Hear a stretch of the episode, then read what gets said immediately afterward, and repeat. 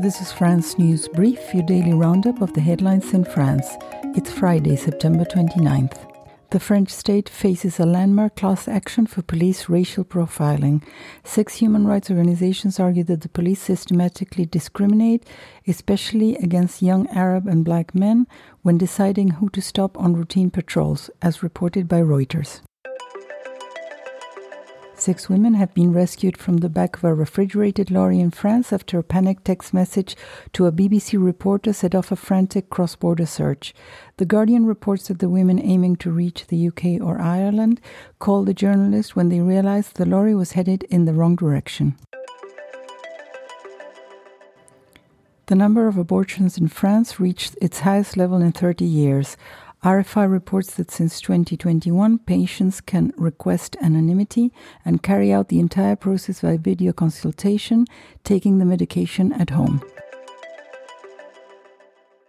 President Macron, during his visit to Corsica, proposed autonomy for the French island. RFI reports that Macron set a deadline of six months for the island's politicians to reach an agreement with Paris on a new law that would change the French constitution to amend Corsica's status.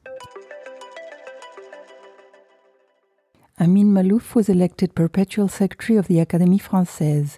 Les Points reports that the 74 year old writer and 1993 Prix Goncourt winner has been chosen by his peers to succeed the late Hélène Carrère d'Encausse. Paris City Council proposed that the risk of bedbug infestations be included in home insurance policies.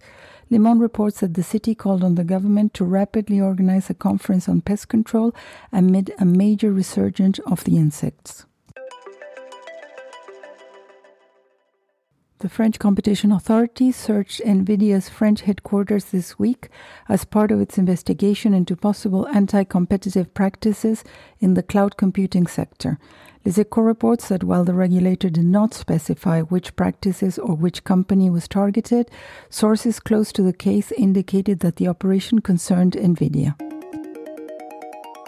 Thank you for listening to France News Brief, your daily source for the headlines in France. Stay informed.